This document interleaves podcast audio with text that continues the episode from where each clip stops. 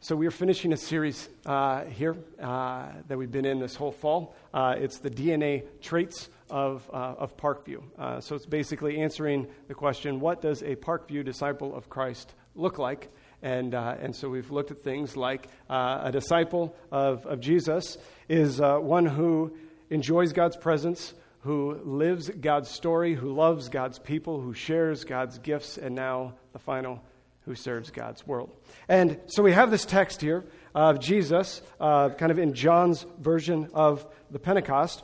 Um, and and we're, and we're, under the, the theme of serving God's world. It's been great to wrestle with this. It's been great to, to see this. I really believe that this, this text has great power uh, in it because I see that our passage today highlights that we, are, that we are able to confidently and rightly serve God's world if we understand that we are sent by Jesus, that we are sent with the Holy Spirit, and that we are sent to declare a message. So, to that end, I'll speak, uh, and, uh, and I pray that you, uh, that, you would, um, that you would receive this, that you would hear the words here, that you would, that you would guard yourselves from, from hearing assumptions of maybe what, what evangelism may be or what Christian living may be, even assumptions of what being a Christian uh, means to you. And hear and receive these words as they're given to us. You see, I think that as I've gone over this, as I've studied this, as I've looked at this, as I've been a pastor and talked with a lot of, uh, a lot of you, a lot of people over the years, as I've been out as someone who's in the world, in the community, um, I've also seen and heard a lot of things. As someone who likes to read, I read a lot of things. And, and, and a question that always comes up to me, no matter how many people I talk to, no matter how many, uh, how many uh, good stories or, or, bad stories, no matter how many news articles or theories or whatever there are, I keep coming back to, to the exact same question that I have oftentimes is when I'm to go out and serve the world, I find myself in the same position as many of the disciples were here that I believe something wholeheartedly. I would, I would die for the Word of God. I believe it is so very true. However, that's not exactly what everyone around me thinks. It's definitely not what the world thinks. And I believe something and someone who really actually happened. I've looked at the archaeology. I've held some archaeology. I've seen that this was a that Jesus was a real person who was here with us and said things that matter. I've experienced things that, that can't be experienced any other way than the work of the Holy Spirit working in and through his people and his word. And that's strange for the world today. We're very spiritual, but we're not very religious. We're very, uh, we're very into finding our own version of God, but it's hard for us to see one of the most well documented uh, accounts in history as truth. And so, oftentimes, like the disciples say, I feel like Jesus gave me a really good message, and then he left. And it would have been really helpful if he would have just stayed so I could just point at him and say, That guy, that, that's your proof. What do we do in a time where we're waiting for God to return, where we're waiting for Christ to come back? It seems like our argument isn't that strong. So, we find the disciples. Here, on the evening of that day, in verse 19, the first day of the week, the Lord began, uh, or the doors being locked where the disciples were for fear of the Jews. So there are a lot of theories we can go through, reading the text here, looking at what does it mean to have a locked door. Now, we can go into that, it's not super fruitful. The point is, the doors are locked and there's fear. And there's fear not simply from the world. I mean, that's, that's hostility. We're going to find that in the book of Acts big time. The world really hates the message of Jesus. What we're going to find right here is that the Jews, which, which later, if you have footnotes there, it'll be really helpful. It's actually the religious elite are saying, the Pharisees, the scribes are saying, this, this Jesus guy, he came and he said some stuff about our religion. He said he's the Messiah. He said he's the returning king. He said he's the fulfillment of Scripture. He's changing the whole world in ways that we're not comfortable with. And now he's dead. And he's not simply dead, he's, he's, uh, he's missing. And the disciples look around and say, We know what this means. This means that if they killed him and he was there, now we're the crazies that are going to get crucified too. And so there's incredible fear there. What do we do in this time? Now, I really feel like this, this text here, as I've read this, it puts us, it, it invites us to feel that fear. Maybe if it's not fear for you, maybe that doubt, maybe that wondering, maybe that, that, that sense of, of purpose that some of us have. I mean, Thomas, he says, he says, the disciple Thomas uh, uh, praises, praises, I, I, I believe, help my unbelief. That's a prayer that I have oftentimes. Maybe that's one you have. Is this this thing real? Are we doing something that matters here this morning, right now? Because if this Jesus isn't real, if this Jesus isn't coming back, then what's my purpose? And even if he does come back, what am I supposed to do right now? I'm asking a lot of questions, so get ready. um, I have a really long explanation. I'll give you a short explanation. The answer that John 20, verses 19 through 23 tell us is that we are to share the gospel. We are to share the news of Jesus Christ. I'll give you the long version of that. We are to confidently speak the good news of our sending Savior that the world might believe and have eternal life. Share the gospel. That's what we do. Now I want to phrase that. I want to, I want to size that up because it's not that easy, is it? So there are three ways in which we do this.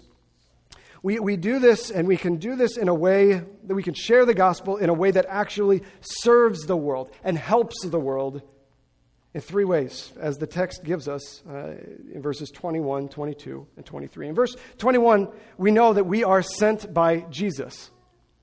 Verse 22, we see that we are sent with the Holy Spirit. And in verse 23, we see that we are sent, uh, we are sent to deliver a message. So we'll look at this first, uh, this first uh, portion here. Verse 21, I'll read it. Jesus said to them, Peace be with you. As the Father has sent me, even so I am sending you. So, these few words that Jesus gives us here, um, just kind of to lay the cards out of how I'm going to talk about this. Jesus says a lot in these few words. And he says a lot because we're at the end of a book of the Bible. We're at the end of John's gospel. John has been saying a lot about Jesus, and one of the major points, if not the key point, is that Jesus was sent to this earth for eternal life of people.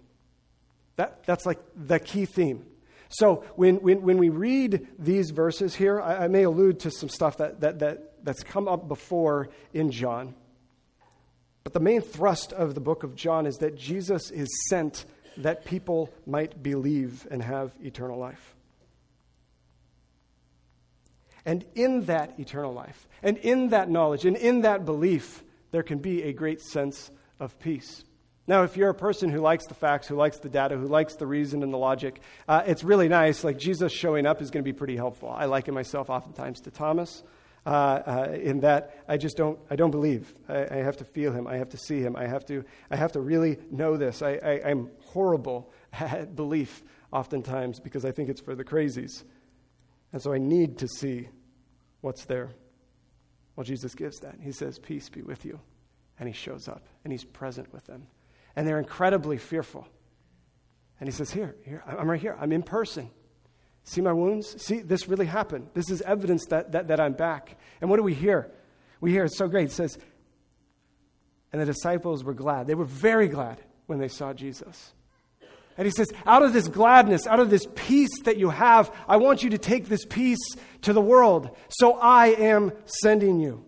He says, Peace be with you. As the Father has sent me, even so I am sending you. These few words are so helpful for us today because oftentimes our understanding of being sent messengers of Jesus is a little skewed because of several different reasons and pressures from our culture. I think there are two main things that are helpful here in the words that Jesus says, just as the Father has sent me, even so I am sending you. The first one is that we see that in these words, Jesus is the sending one. Jesus is sending us out. That's different than us deciding what we do, uh, us picking a mission, us picking the duration of how long we bear with one another as we send the message of Christ out. Uh, it, it, uh, it helps us to understand that Jesus is the one picking the agenda, He's picking the people, He's picking all of these things. And so, not only is Jesus ascending one, he says, though that here's a key word in the book of John. If you want to look up just as or as or even as, like the word as, I know it's so small, two letters, it's really important in the book of John. It's all over the place, likening this idea that there is a God who, who works just as the Father does uh, something in relationship or, or commands something of the Son, so also the Son then extends that to us. It's amazing how much John develops this idea that there is a God of power and knowledge who, who, is, who, is, who is prophesying things, who's bringing a world to himself, and he sends Jesus. Just as that sending has happened, so also then we are part of that mission. We take that on. John 17, 18 through 21. Jesus, in his high priestly prayer, is praying to God the Father for us, those, the sent ones of Jesus. And he says, As you sent me into the world, so have I sent them into the world. I do not ask for these only, but also for those who will believe in me through their word. What he's saying right there is, and also for those who are receiving evangelism, more or less, that they may also be one, just as you, Father, are in me, and I in you, that they also may be in us, so that the world may believe that you have sent me. It says, I'm doing this thing, this sending thing. I'm bringing people into the family of God. I'm, I'm, extending my love so that, these last you know, three lines there, so that they may be in us. They may be one and unified to something that is good. And that they are one to what? Belief. So that the world may believe that you and sent me. Here's how this corrects us that, that Jesus is the one sending us. It's, it's, it's important that Jesus is the one sending us because we are not the ones sending us. I know that many times uh, in my life, uh, just hearing the spirit of the age, I think uh, uh, consumerism makes me really want to think that uh, newer is better, bigger is better. Um, yeah, I think those are the only two. Uh, bigger is better, and newer is better. We have an ancient faith that is infinitely beyond that. And that's why Jesus becomes this old fashioned character that seemed really nice. But that's not how truth works. Truth doesn't just get old and, and shift and, and go out of date, and we need new truth to update things. Archaeology is a science of uncovering that truth as it was. So, in practice, we're really into figuring out what age old secrets are to medicine and history and philosophy. But the spirit of the age says if you want to gain people, if you want to, if you want to market this rightly, if you want people to be in on this, it needs to be novel, it needs to be new. Brothers and sisters, we need to let that go in our evangelism. We don't need a new paradigm for bringing someone to Christ. We'll get to that message, and it's an age old message. It's a very simple message. But as those who are sent by Jesus Christ, we can best serve our world when we give them the honest message that Christ has given us namely, that we are sinners, that we are forgiven through Christ, that we are one in Christ that we can have the real, lasting peace of Christ, and that we can have eternal life because of Christ. Now, that's a beautiful thing. That's a challenging thing, and that's all in one verse there. Jesus is winding up his ministry here on earth and giving that to us. He's giving that to the disciples so that we could go confidently in the world so that some might believe. So it seems like a big task, it seems like a big errand. But he doesn't leave us alone. He sends us with help, or rather, he sends us with the helper, the Holy Spirit. So as we go out into the world, we, have, we need to remember that we are sent by Jesus Christ and that we are sent with the Holy Spirit. Verse 22, one of my favorite verses. And when he had said this, he breathed on them and he said to them, Receive the Holy Spirit. I think that's super gross. I just think it's just disgusting. I, am not too, too religious there or actually mature enough to get over it. Um, that's gross. Uh, why does he breathe on them? Why would you do that, Jesus? It's like the last thing you did. Um, yeah. Uh, I don't know. So then we're going to move on. No, I, no, there's a, there's a, there's a whole idea behind this. It's really weird. So all joking aside, the fancy church word for what's happening here in this verse is regeneration. There's this idea of regeneration that's going on. So I'm going to do this big thing. I'm going to step out and get a little nerdy here. I made a joke, so now I've really got to cover it up. Um, so, okay, we go all the way back to where the Holy Spirit first appears. Does he first appear here when Jesus, so weird, morning breath, but it's like three days dead breath? Blah, you know, like, does this thing, is this the beginning of the Holy Spirit? No. This is not the beginning of the Holy Spirit and his work there. First of all, the Holy Spirit is a person, not a thing or an essence or whatever. He is a person and he works in relationship in real ways with people. So that's one thing. So he does not appear here for the first time. Nor, if you read the book of Acts, does he first appear at Pentecost. He's been working through the Gospel of John. He's been working through the Gospels and he's been all the way back working through the Old Testament. The first time that we hear of this person, the Holy Spirit, is actually the third sentence of the Bible. I'll read that now. I'll read actually the first three so we get the context. In the beginning, God created the heavens and the earth. The earth was without form and void, and darkness was over the face of the deep and the Spirit of God was hovering over the face of the waters. The Spirit of God was there, third sentence of all creation. That's incredible. What does the Spirit do? One of his works is in creation. God the Father wills it, and the Spirit makes it happen. I speak, let there be, and there is the Holy Spirit. The fun Hebrew word that'll be also disgusting is ruach. It's a fun one. Uh, the ruach of God is there making creation happen. One of his primary works is in creation. We go ahead, so if we do this huge trajectory, why am I all the way back in Genesis? Because we're building this up to understand why Jesus breathes on them the Holy Spirit. We jump to uh, we jump uh, into the next point in understanding this just one chapter later, Genesis 2, 7. Jesus creates man. And then he breathes. The Hebrew word there is ruach. That sounds the same. It is the same. He breathes life into man. Then we jump all the way now. I'm just going to skip a ton of it. Uh, all the way to where we're at in our text here today. John 20. If you're a note taker, we don't have time for it, but you can also maybe just like write down Ezekiel 37. That'll help fill this out a little more. And then we land in John 20. And all of a sudden, Jesus is now ruaching the ruach, which it's in Greek, so that doesn't actually work. But to help you understand, he's breathing the Spirit. We should understand breath, wind, spirit are the same thing. That's going to help you as you read the Bible in days ahead. Remember those things. That's a really important thing. He does that here in an act of recreation. Life was given in the Old Testament, but man sinned now, what just happened? What did Jesus just do? He died for the sins of many. And then he was resurrected for the life of many. And now, true newness of life can happen. And so, he breathes the Spirit to do what he does, and he recreates. The, the, the disciples are now experiencing a regeneration. I'm going to say something very pointed because this, this, this uh, text, feel like, demands that we do.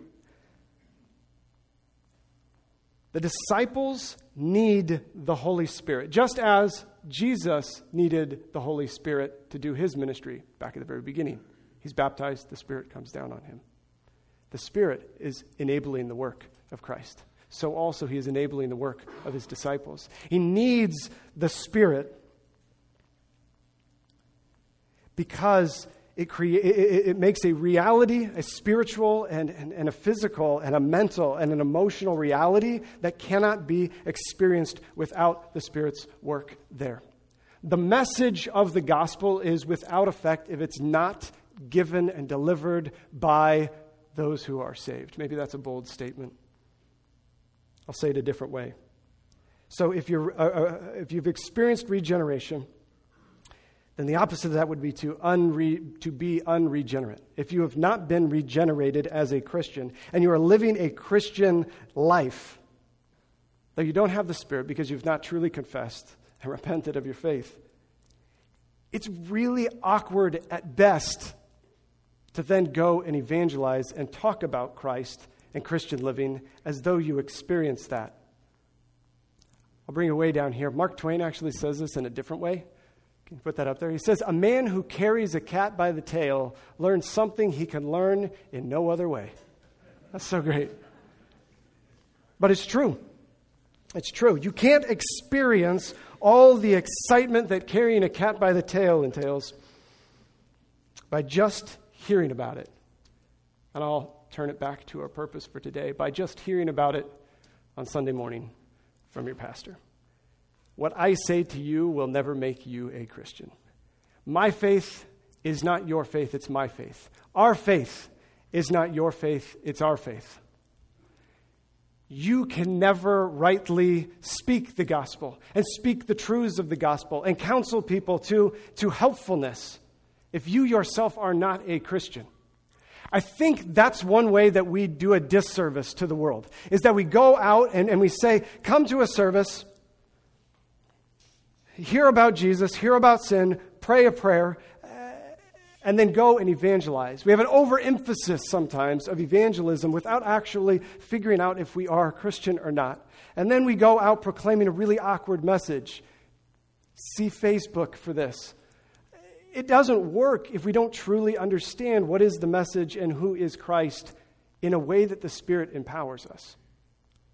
And so, to help you, I don't mean to like fearmonger and say, like, maybe just doubt that you're a Christian. Like, we don't need to do that. The Bible says we don't need to do that if we've done that. But if you've never actually been convinced, if you've never seen a change, if there's never been a turning of the Spirit within you, if the Bible is still this dead and lifeless book to you, it should cause pause that maybe we need the Spirit to understand this and to get the Spirit, we need to confess our sin rightly, understand that we are sinners, and, and ask God for that forgiveness.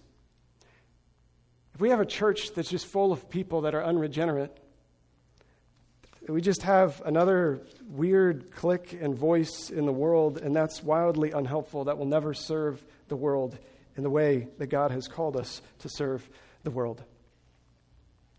So, we are sent with the Holy Spirit. We need to receive the Holy Spirit. But we also need to work alongside the Holy Spirit. Uh, we can go to the next, uh, the next slide here is John 16, 7 through 15. Okay, so this is eight verses that I boiled down into like two and a half lines. Um, so this is the work of the Holy Spirit. When the Spirit comes, Jesus says, when the Spirit comes, this is what he's going to do. When he comes, he will convict the world, guide you into all truth, and glorify Jesus. So there's something that, that, that, we do with my, my daughters, my two older daughters, at home, is we say, you have certain work. So uh, some of their work, I know it's weird language, it, it's just whatever gets it done, right? Um, uh, Emma is my older daughter. Your work is to put on your shoes. Eliana, your work is to put on your coat. So Emma, please stop trying to get her coat. Like, just do your work and do that. We do that as Christians so many times where we try to jump in the role of the Holy Spirit. And, and, and so then the, and then the world sees that we're just being hypocritical and saying that we're this or that or, or whatever. So what do we do that makes us seem like we're grabbing our, you know, the Holy Spirit's work and the role? Is that the Holy Spirit is the one who does the work of convicting the world and to guiding into all truth. I don't know how many times I've done this. I've definitely seen it done horribly many times when Christians think, oh, I go to church, I feel blessed, I baptize myself, and all the words that I say are probably good and God wills it. And so I'm going to define truth as I biblically see fit, maybe with or without the Bible. Uh, and I'm going to make sure to convict the world of their sin as I see it. So, so uh, issues, oh man, here issues like uh, sex and gender, they come up. And so many well intended Christians, taking the role of the Holy Spirit, decide that they're going to close their Bible and they're going to explain, Christi- explain a Christian view of gender and sex in a way that actually just reflects how icky they think that is.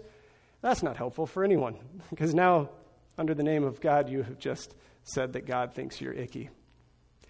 That's not what the Bible says. I mean, that's one example, and I chose a very pointed one to make my point. Don't do what the Spirit should do. So, what is our role? We are sent with a message. We are sent by Jesus, so we're not designing what we're doing. We are sent and empowered with the Spirit, and we work alongside the Spirit as He convicts, as He defines and guides us to truth, and as He glorifies Jesus. And so the third point then is we are sent to declare a message. That's what our role is. We are sent to declare a message. And now I can ask that question what is the message? So going back to uh, this will be in verse 23. One of the major themes of the book of John is the idea that Jesus was sent from the Father as an expressive act of justice, love, and mercy, that some might believe in the forgiveness of sins and turn to Christ in repentance and faith. I just want, I really want to, I really want to make that the big point here. Uh, can you go to the next slide here? John 3:16, we all know this one. It's in John and this is the purpose and the message. John 3:16 and 17. For God so loved the world that he gave his only son that whoever believes in him should not perish but have eternal life. The idea of belief and eternal life are connected. For God did not send his son into the world to condemn it because that's a spirit's work, right? But in order that the world might be saved through him. And now, if we read a little bit further ahead in our passage for today, you can go to the next slide, John 20. This is the whole reveal of the entire purpose of the book of John. But these are written so that you may believe that Jesus is the Christ, the Son of God, and that by believing you may have eternal life. Belief in Christ and eternal life. That's our message. That's what we declare. That's what we're about. Belief in Christ for eternal life. So then, Josh, I hear you, and it sounds great. That has nothing to do with verse 23. If you forgive the sins of any, they are forgiven them. If you withhold forgiveness from any, it is withheld. So, what's not happening here is that Jesus is not sanctioning uh, uh, the Christians or, or the leaders of the church to decide who gets forgiveness and who doesn't get forgiveness. That's a way in which the church oftentimes goes wrong. What happens here is a big, fancy church term called the keys to the kingdom. You can read in Matthew 16, uh, 18. Peter is giving these, and I'll explain what they are. The keys to the kingdom are not, more, not so much a focus on forgiveness but on the clarifying of sin. Jesus here is commissioning us to clearly explain the need for forgiveness by clearly explaining what sin is.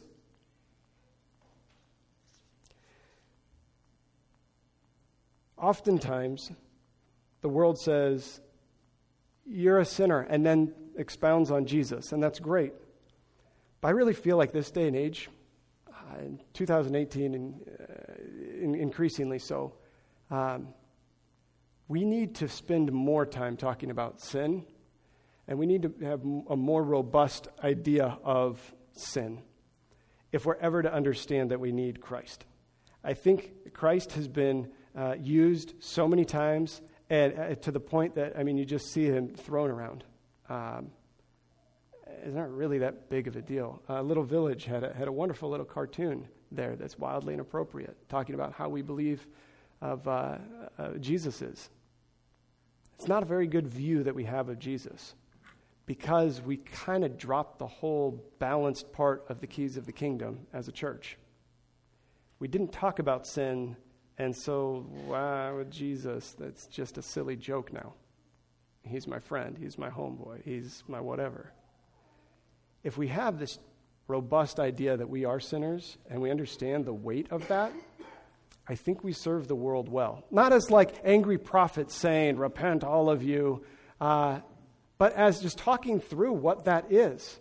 We go back to the example I gave sex and gender. It'd be nice if we just walked right through the Bible and said, well, here's a case for it, here's a case for it, here's a case for it, here's a case for it. Looks like it's straight up sin.